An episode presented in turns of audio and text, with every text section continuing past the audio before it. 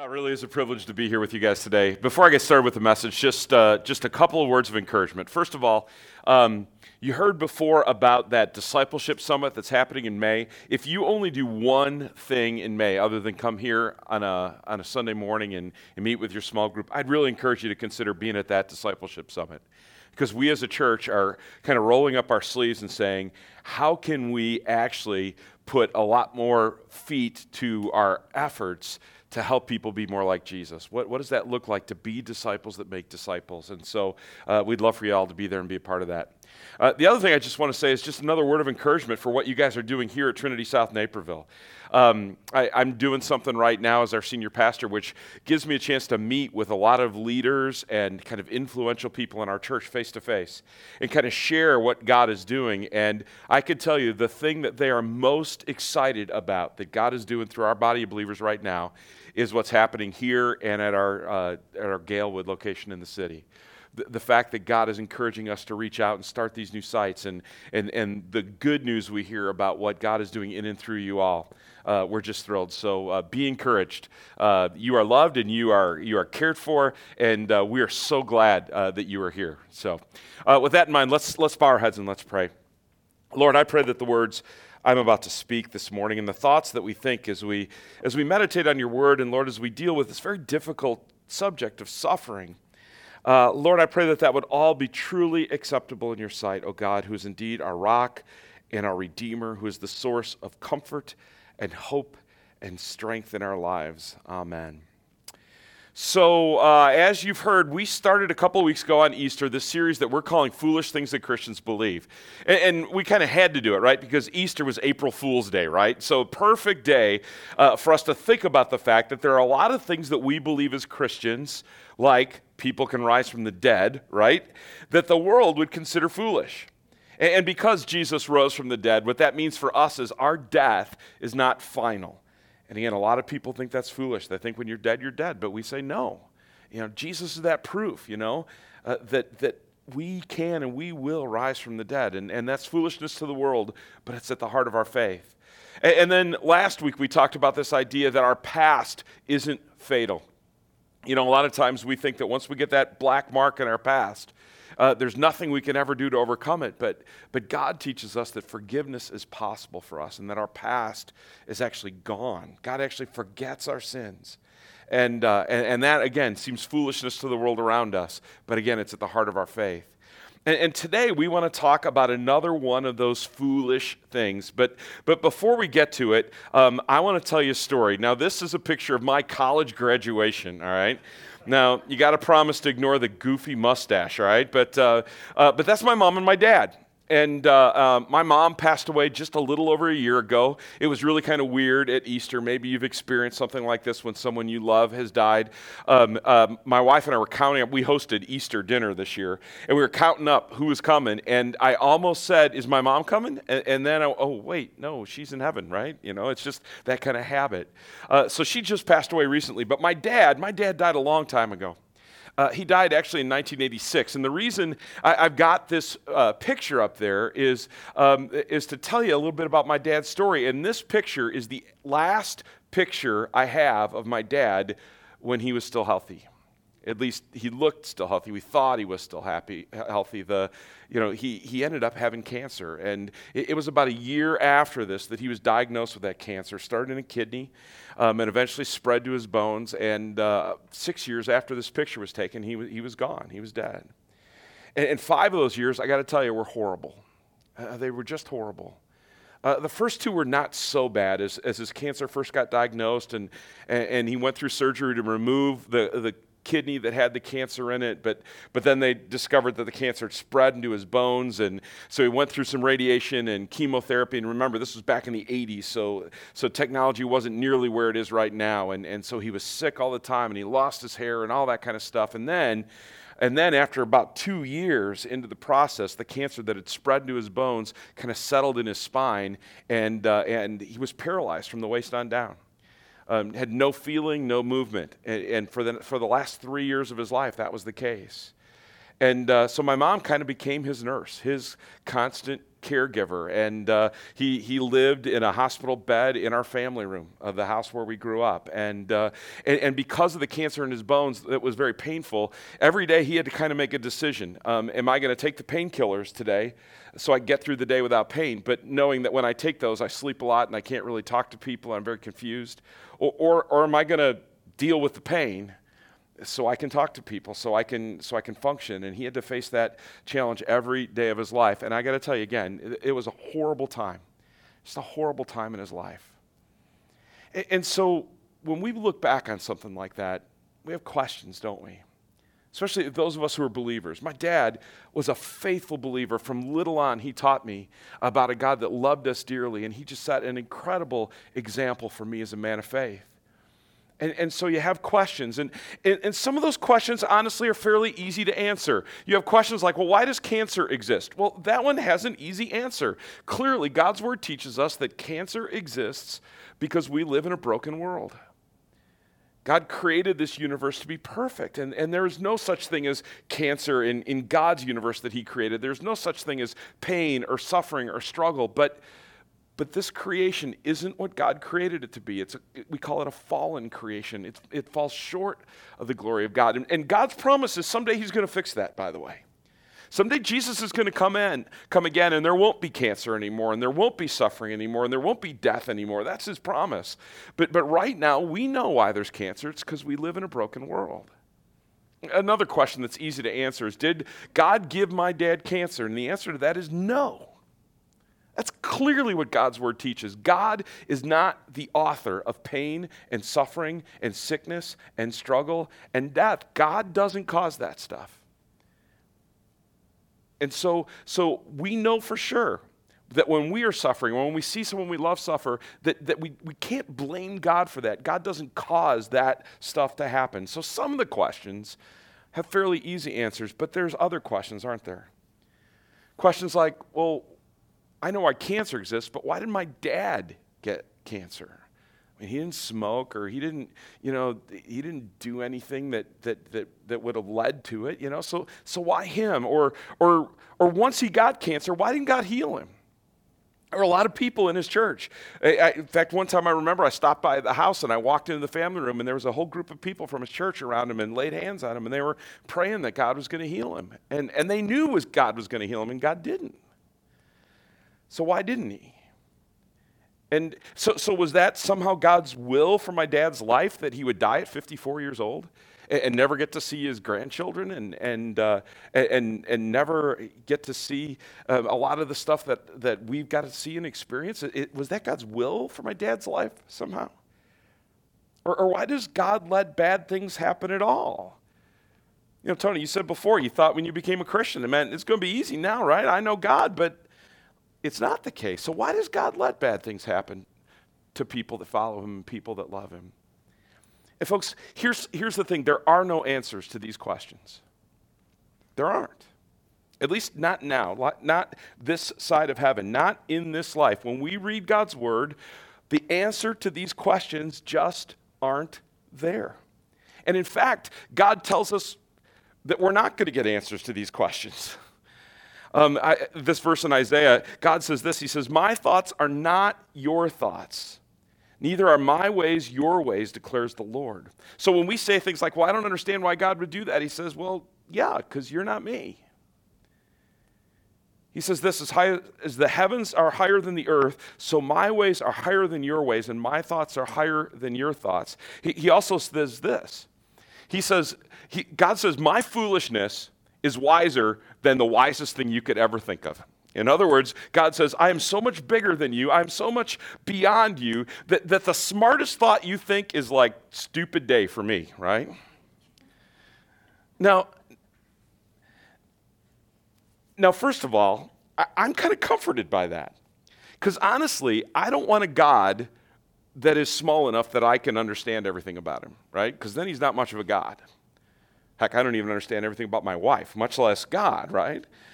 I don't want a God that is just so small that I can get my brain around him. I want a God that is big and huge and immense and beyond my understanding and more powerful than I could ever imagine. You know, somebody told me a story once that has kind of helped me when I think about these unanswerable questions. There's a museum apparently in London where when you walk into the first floor of the museum in the entryway, you look up, there's a glass ceiling, and on top of that glass ceiling, the floor then would be the second floor. It looks like a sewing machine threw up. I mean, it's just all these different colored threads going in all these different directions, and it just looks like chaos. It just looks like just like there's no rhyme or reason or sense to why those threads are there at all. But you get up to the second floor and you see the other side of it, and this beautiful Elizabethan tapestry. And the person that told me this story said, that helps them, because what they think is from our perspective sometimes, when we're trying to answer some of these unanswerable questions about suffering, they take comfort in knowing from our perspective it doesn't make sense. Why my dad got cancer at such a young age, and that doesn't make any sense. It just looks random and stupid to me, but from God's perspective, somehow it all fits together into this beautiful tapestry. And here's the cool thing. Someday we're going to get to see God's perspective, right? Someday it will all make sense to us. Someday we will see it that way. And by the way, the proof of all that, the proof that God knows what he's talking about, it comes right down to the cross, doesn't it? And that's another thing I say to people sometimes when they say to me, they say, Mark, I just don't get it. I don't understand why God would do this. It just doesn't seem that God loves me. I say, well, you know what? You got to go stand at the cross. Because when I'm confused like that and when I'm troubled like that, I stand at the cross and I look at what Jesus did for me there, and I say, if he would do that for me, then I know I can trust him. I know that I can trust him when I got questions that just don't seem like they're good answers to. Now, I understand that if you are in the middle of suffering right now, this sermon isn't going to be all that helpful. I mean, seriously, I get that. You know, when I think back to those years in my dad's life, we weren't asking questions like, why does God allow suffering, and what does the Bible have to say about this? We were just trying to get through each day, right? And in fact, we had another really difficult thing happen in our lives, Betty and I, when our son Christian was born, and he's 22 years old and 6'6". He's healthy as a horse now. But when he was born, the first week of his life, he was very, very ill and not expected to survive. I mean, basically every day when we left the neonatal intensive care, they told us to say goodbye because they weren't sure he'd still be alive when we came back. It was just a horrible time. And I remember in the middle of that time, we were sitting by his bedside one day, and there was an intern chaplain from the hospital who was sitting there with us. And at one point, she turned and looked at me, and she said, now you're a pastor, right? I said, yeah. And she said, I bet you're getting a lot of good sermon illustrations out of this. Yeah. Talk about dumb, right? But you know what? She was right. I mean, seriously, when I look back at that time, I did get a lot of good sermon illustrations out of that time. But in that moment, at that time, that was not what I needed to hear, right? And I was not able to process that, go, oh, yeah, you're probably right. Yeah, that's probably going to happen. No, instead, I looked at her, and I didn't say it, but I wanted to say, are you an idiot? So I recognize, folks, that if you are in the middle of suffering right now, a sermon that talks about the theology behind suffering is going to be hard, and it's not going to be all that helpful, and I get it. But there's one promise I can make to you, and that is this, that God promises he is with you. Of all the promises of God, the one that you need to cling to right now, if you're in the middle of a difficult time in your life, is this promise. God says, I will never leave you or forsake you. He says, I'm with you always. I don't know what you're going through, but whatever it is you're going through, know that God has not forgotten you. He has not abandoned you. He loves you, and he is with you. And here's the other side of that promise. We're with you too. You have a church family that loves you. And, you know, one of the great things about a new start like Trinity South Naperville is that there's a real family feel, isn't there, that sometimes gets lost the bigger you get. And that doesn't mean we don't want to keep growing and keep wanting to reach new people with the love of Jesus. But enjoy that. Relish in that family feel that you have, and know that whatever you're going through, people are going to be there for you. We're there for you. We're your family. So But what about for the rest of us that maybe have a chance to kind of look back on suffering? Or want to think a little bit more about the role of suffering in our lives. See, there's this amazing thing that happens when you look back at suffering. Let me give you one example of that. It was a number of years after my dad had died. And I was talking with my mom. I don't even remember the occasion, but it was just her and I, and we were talking. And I don't know what brought me to say this, but I looked at my mom and I said, "Mom, those 3 years of your life when Dad was paralyzed and you became his nurse and his caregiver, and you had to do stuff for him that, you know, just kind of creeps me out a little bit when I hear about it." You know, I said, "Those had to be the hardest years of your marriage." And she smiled and she said, "They were the best years of our marriage."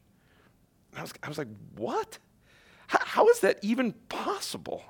And she said, "I don't know, but I just know when I look back, those 3 years were the best years of our marriage. We got closer during that time than we ever were before."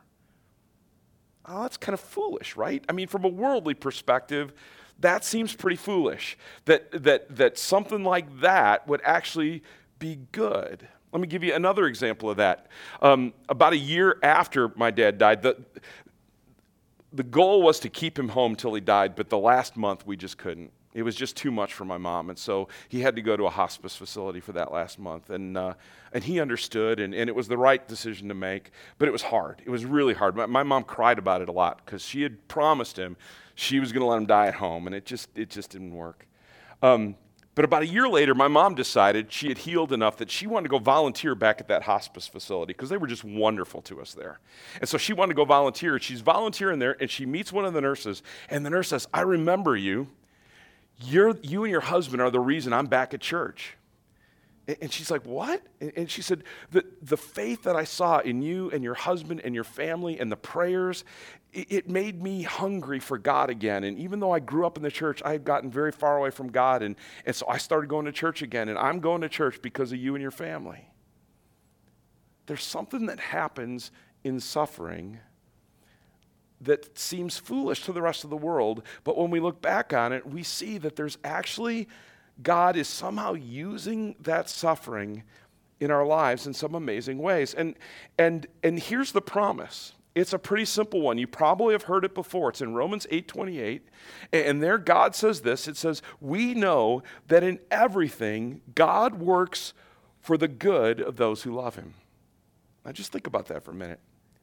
We know that in everything, in good times and in times of suffering and pain, God promises he will work for good in the lives of those that love him. So Tony, it isn't worthless that you believe in God, right? That faith that you have in God, that faith that we share in God, God makes a promise to us that if we're a part of his family, he can take even suffering and make good come of it in our lives. Now, sometimes we see it, like my mom being able to look back and say, "Those were the best years of our marriage." Or, you know, that story about that nurse there at the hospice center that who knows where she'd be spiritually right now if it hadn't been for that suffering in my dad's life. Now, by the way, think what would have happened if my mom had never decided to volunteer there. She never would have known that story. And she always would have wondered, you know, how did God make something good come out of that? Well, he did, and she never would have known it. See, sometimes we get to see the good. And other times, we don't. There's one aspect of it that we don't see at all. You realize, don't you, that we're part of something much bigger than ourselves. I love this verse. This is in Hebrews 13, 2. And it's not really about suffering, but it makes a point for me. The writer to the Hebrews says this. He says, "Remember to welcome strangers, because some who have done this have welcomed angels without knowing it." Wait, huh? That's kind of crazy, isn't it? God says, you know, make sure that you're welcoming to strangers because some of them are angels and you don't even know it. I'm kind of going, seriously? But it's a reminder that there's this spiritual realm around us that we don't see, but it's real. And of course, if you read the book of Job, that's what it was about for Job. Remember, Job is this story of some amazing suffering that went on in the life of this one follower of Jesus, this guy named Job.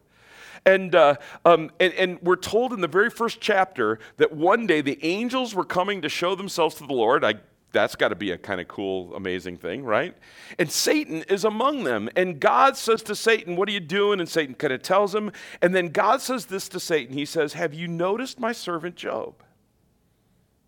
He's using Job as an example of what God's love can do in someone's life. And Satan says, well, the only reason Job loves you is because you've taken good care of him. But let him suffer and he won't love you anymore. And God says, well, I disagree. That's not what love is all about. And so God lets Satan bring some suffering into Job's life. And the whole time, Job and his friends are trying to make sense of that suffering, and they miss the big answer, which is there's something bigger going on here. Do you ever think about the fact that sometimes when we suffer, and when we suffer with love and joy and dignity that the world thinks is foolish, the angels are just sitting there in amazement at what God is doing through our lives. Sometimes we see how God uses suffering for good. Other times we don't, but we always trust that that's his promise. God has given us another promise about suffering, and it's this one. He says, he comforts us in all our troubles so that we can comfort those in any trouble with the comfort we ourselves receive from God. There's another passage in the book of this is actually Romans, not Isaiah. I forgot to change the reference on the bottom. This is actually in Romans chapter 5. He says this, we can also have joy in our troubles because we know that these troubles produce patience, and patience produces character, and character produces hope, and this hope will never disappoint us because God has poured out his love to fill our hearts. Let me ask you this. When you look back on things in your life, they probably fit on one or two sides of this, right? You know, we call this kind of a dualism, right? That things are either right or wrong. They're either good or bad. They're either winning or losing. They're either successful or they're a failure. They're either joyful or they're full of despair. And by the way, it's good for us to think this way. It's especially good, by the way, parents, to help our kids see life this way. We need to help kids understand there is such a thing as right and wrong in the world around us. There is good and there is evil. But as you look back at the experiences in your life and you think about things that were good and right and winning and successful and full of joy, and you think about things that were bad or wrong or where you lost, where you felt like a failure, where you were tempted to despair, let me ask you this. When you think of maybe the two or three most influential moments in your life, which side of that were they on? Probably that one, right?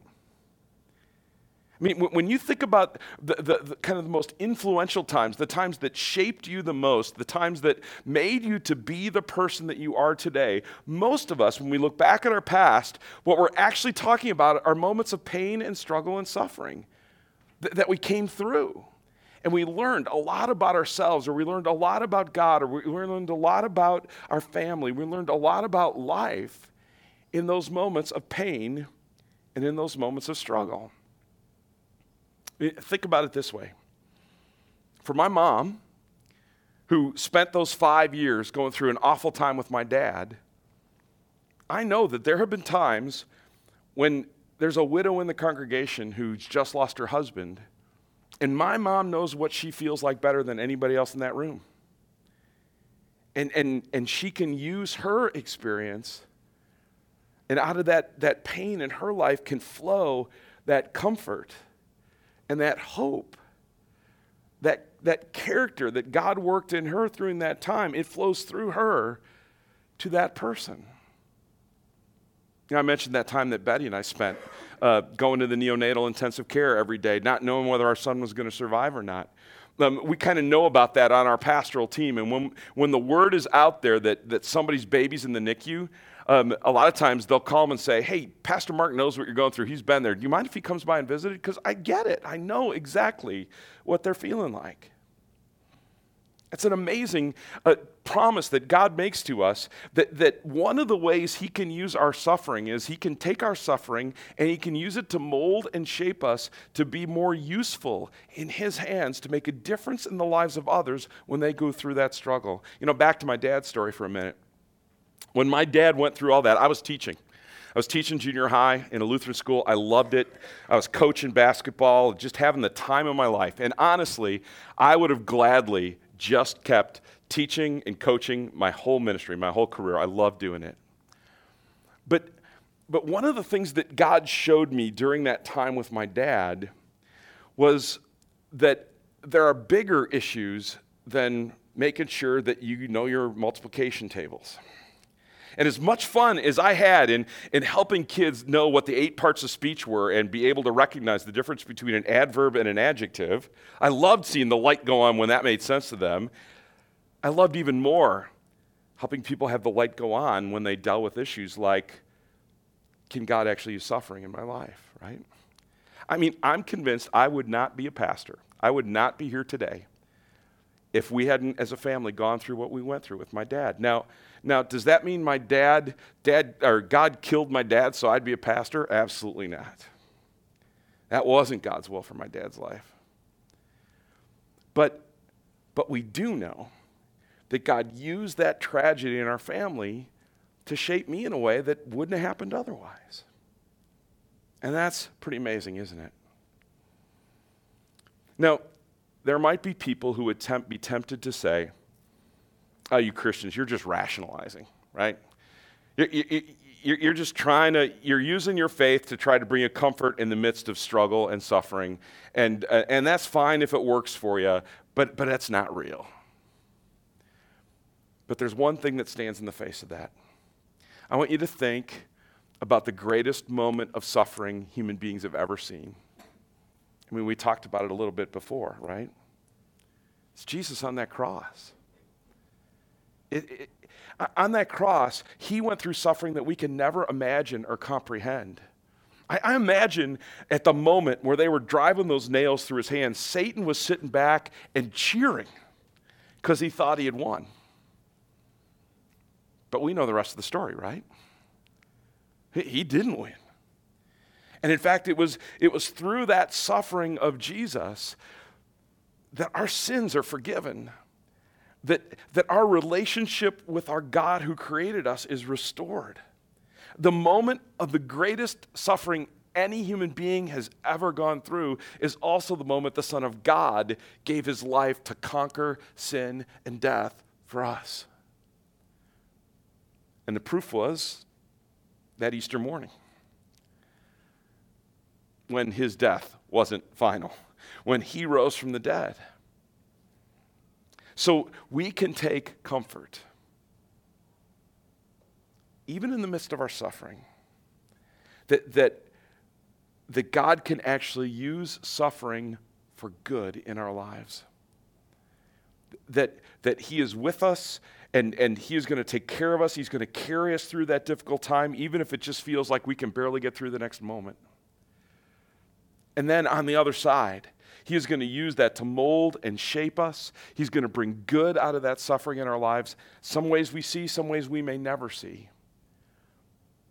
But he can actually use that suffering to make us the people that we are. Isn't that amazing? Let's pray about that right now. Lord, thank you. I can't believe I'm praying this, but thank you for suffering. Thank you for pain and struggle in our lives. First of all, Lord, we know that someday you are going to conquer that, and we are going to be in heaven with you, and there will be no more crying and no more tears and no more suffering and no more cancer and no more broken relationships and no more joblessness and no more whatever it is, Lord, that causes us suffering or struggle in this life. And we look forward to that day with joy. But Lord, we also thank you that your promises in the middle of our suffering, you will not leave us or forsake us, that you are with us. And that you send others to be with us too, that you send friends and family, the family of God, to gather around us and help us. And Lord, thank you that you've also promised us that in an amazing way that seems foolish to the world, you can actually use suffering for good, that we can embrace suffering because through that suffering you're going to produce character and perseverance and hope in our lives, and not only hope for us but hope for others as you can use us powerfully in their lives too. Thank you for that gift, Lord, in Jesus' name. Amen.